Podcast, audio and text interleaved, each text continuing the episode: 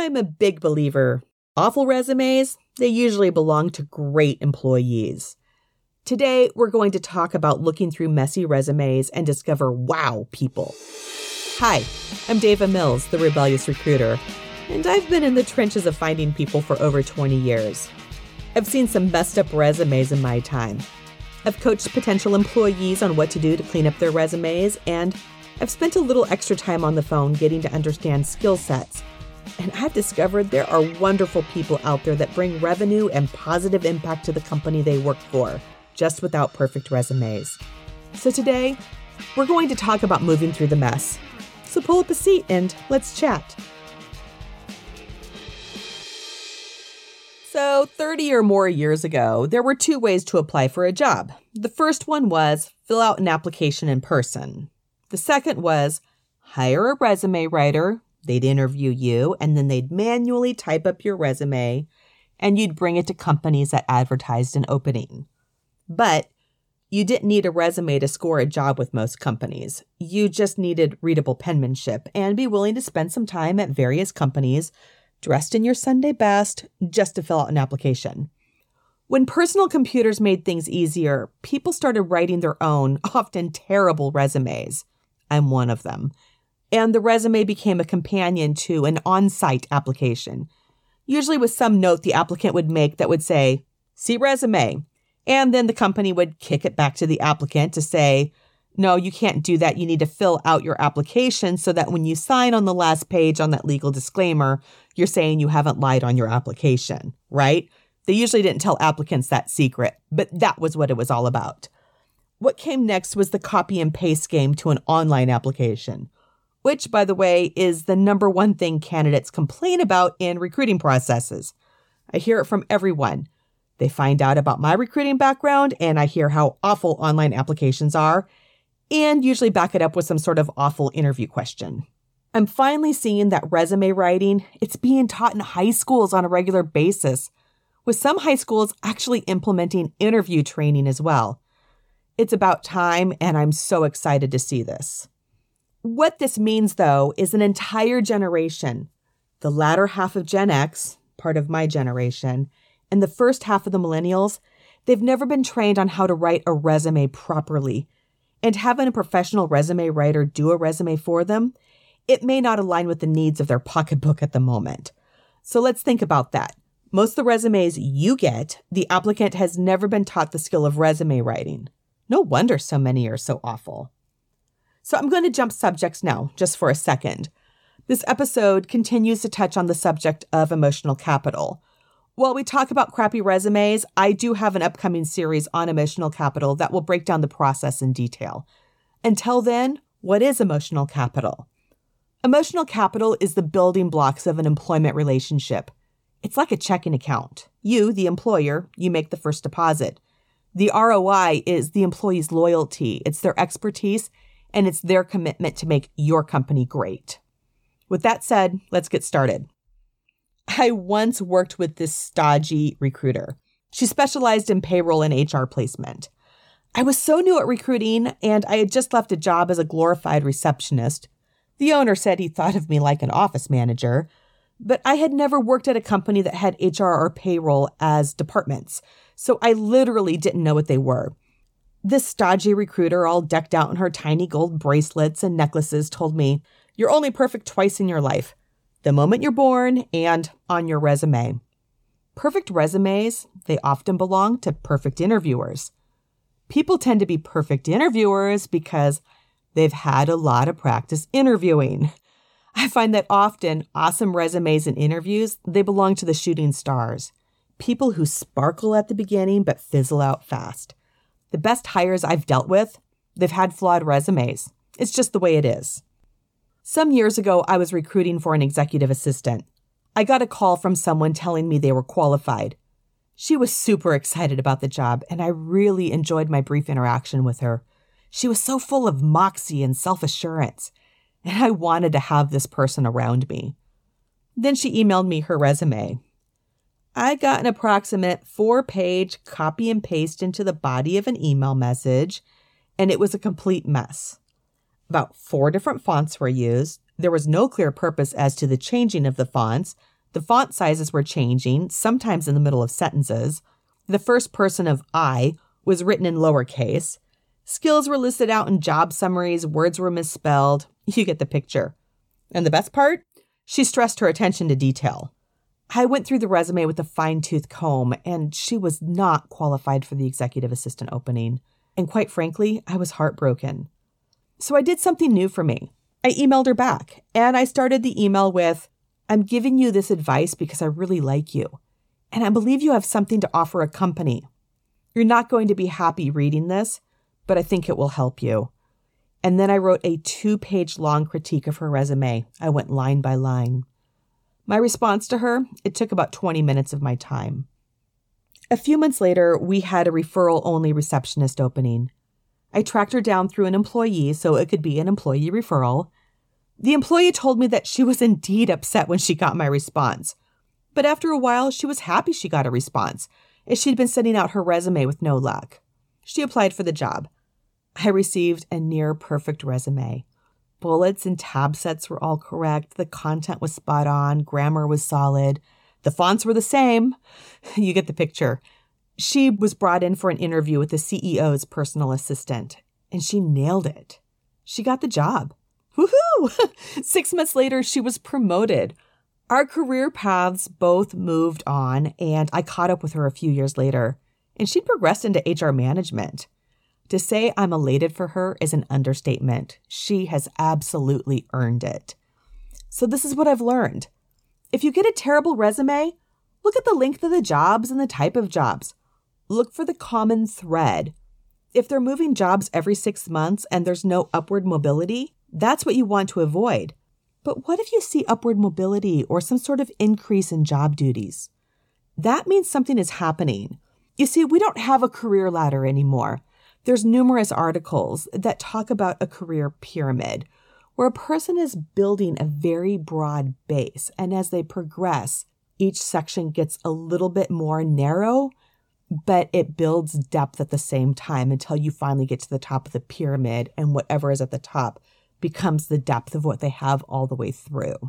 Now, if they've been with the same company for over 10 years, again, you need to look at it from that pyramid strategy there might be something there and it's worth exploring. But if they had the exact same job without a change in duties, without a change in systems, and they never really had to learn to get deep into systems over 10 years, they might not be good for your company. It, this is something you have to explore.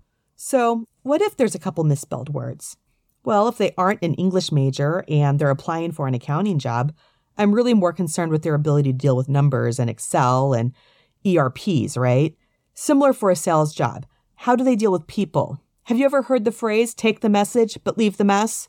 That's what this is about. Take into consideration what the job actually requires of a person and look for signs of that in the resume. Because there's a million reasons people have terrible resumes. Maybe they've been with the same company since graduating college, so they've never had to write a resume. Maybe they've been working for their parents and the business is being sold, but they didn't want to announce that it's a family company on their resume. Maybe nobody mentored them on how to look for a job. Maybe they've taken bad advice on how to write a resume. I once had someone update their resume and I noticed the dates didn't match up to the first resume. A closer look, and he had hid his experience as a United States Marine, totally removed it from his resume and altered his job dates. I called him back and asked why. Well, one of his friends said to not talk about that because someone might not want to work with him due to his military experience. Believe me when I tell you there is bad advice out there, and most of it is from well meaning family and friends. Clear communication is vital in this process. But we have ways of hiding information on resumes that cause you, the business owner, to make assumptions. I don't like that, and I bet you don't either. So, whatever the reason, there's a good chance they didn't put half of the relevant information down there on their resume, whether they were trying to hide something or not trying to hide something. So, depending on the position you're hiring, reach out to the candidate. If written skills are required, shoot them an email stating, You might not like this email, but I'm helping you because I believe you have potential and I want to help. Then give them a few pointers about what you and any other employer wants to see in a resume. Remember, this isn't about you, it's about them. Email in this case, if you are really nice to them, It's a way for them to let the information sink in without them needing to feel embarrassed or defensive. And if they get defensive with you over advice over the email, now you know that you've dodged a bullet. You don't want that type of person on your team representing your business when you give them free advice, right? This also tells you if they're coachable, or as Pat Lencioni talks about in The Ideal Team Player, it's a way to find out if the person is humble, hungry, and smart. So, my own interpretation on humble, hungry, and smart here is humble because they listen and want to be better, hungry because they follow through, and smart because they'll implement specifically what you request in a way that communicates what they've done in the past. It might sound weird that written skills might not be reflected in a resume. Most people don't do well when they need to advertise what they do. It's human nature. And again, we have a full generation of talented people that have never been taught how to write a resume, and they don't know that theirs is awful. It's really that simple. So, by giving feedback, what you're doing here is building emotional capital. Emotional capital, it's the best resource you have at your disposal, especially because recruiting people is so nuanced and full of personal richness and experience. There's a ton of competition in the applicant pool out there. And remember, Emotional capital isn't about you at first glance. It's about building your reputation through the candidate experience.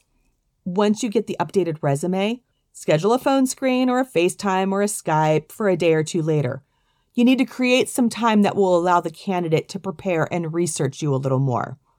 If written skills aren't required, then a phone call to the person is a better option. You don't need to focus on honing their resume. All you need to do is ask a few short, specific, required skill questions, put them in a template form with some check boxes, have a short conversation with ease.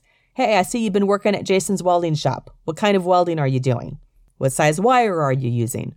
What positions do you weld in? Have you been certified in any of the weld types? Can you shoot me a copy of your certificates? How do you test the welds over there? I had a form like that that I used.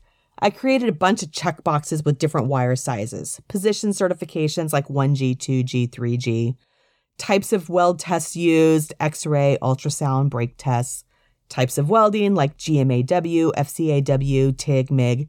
That way, I didn't have to remember what information I gathered if it was missing or anything like that. I attached it to the resume and the application, I know, with a staple because I'm not a spring chicken and when I started that process, I did not have an electronic ATS. But a short conversation, it costs 5 to 15 minutes of your time. You'll get an immediate feel for how the candidate communicates, and you'll want to know more about this person. It also builds much needed emotional capital. Now, here's a really important part. Do not delegate the call to another person unless you are 100% certain they know acronyms and shop talk. I once called an office manager of a welding shop. She had passed on several qualified resumes because they didn't have the words flux core on them. Turned out she didn't know the acronym FCAW was flux core Arc Welding. So who knows how many perfectly qualified candidates she dismissed because no one gave her a cheat sheet or took the time to get detailed with her. And I'm sure she was highly embarrassed when I, a complete stranger, pointed this out to her. If you must delegate, you need to spend time training the delegate. You would never give your office keys to an employee without the alarm code. Same applies for people being gatekeepers. Don't just hand over the keys to growing your business without a cheat sheet of sorts. Schedule a time for them to do three, maybe five calls with you to get the hang of gathering information. And it should be done on a checkoff template. That way, there's nothing left to chance. Again, it's like that fishing rod. The first contact, no flexibility especially if the person screening hasn't done that type of work. Over time, they will learn what works, what doesn't, and when to flex in an interview. But give them time. There will be flexibility later on in interviews, but initially, no flexibility. Once a person passes that pre screen, because that's not a screening test, that's a pre screen, bring them in for a face to face interview. Skilled positions are best served when you do a visual interview or a walk around the shop type interview, as many skilled workers aren't decent verbal communicators. They're visual communicators. They do a visual job. So we need to inspire conversation through visual cues, right? So if you don't know what a visual interview is, episode 003 covers that and why it's an important interview style. So look for it in the library of the Rebellious Recruiter podcasts. In the meantime, please know that by reaching out to people just to coach them, it's an easy way to build emotional capital and to build a stellar reputation for your company while bringing on stellar people. And that's a wrap for today.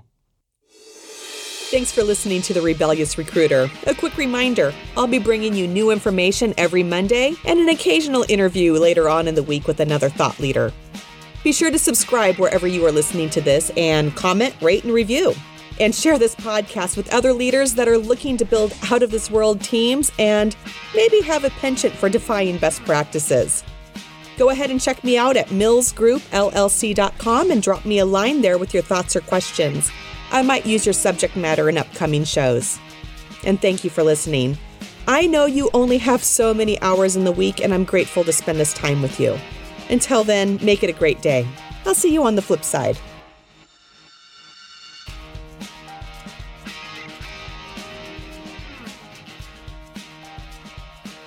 This podcast is produced by TH3 Entertainment.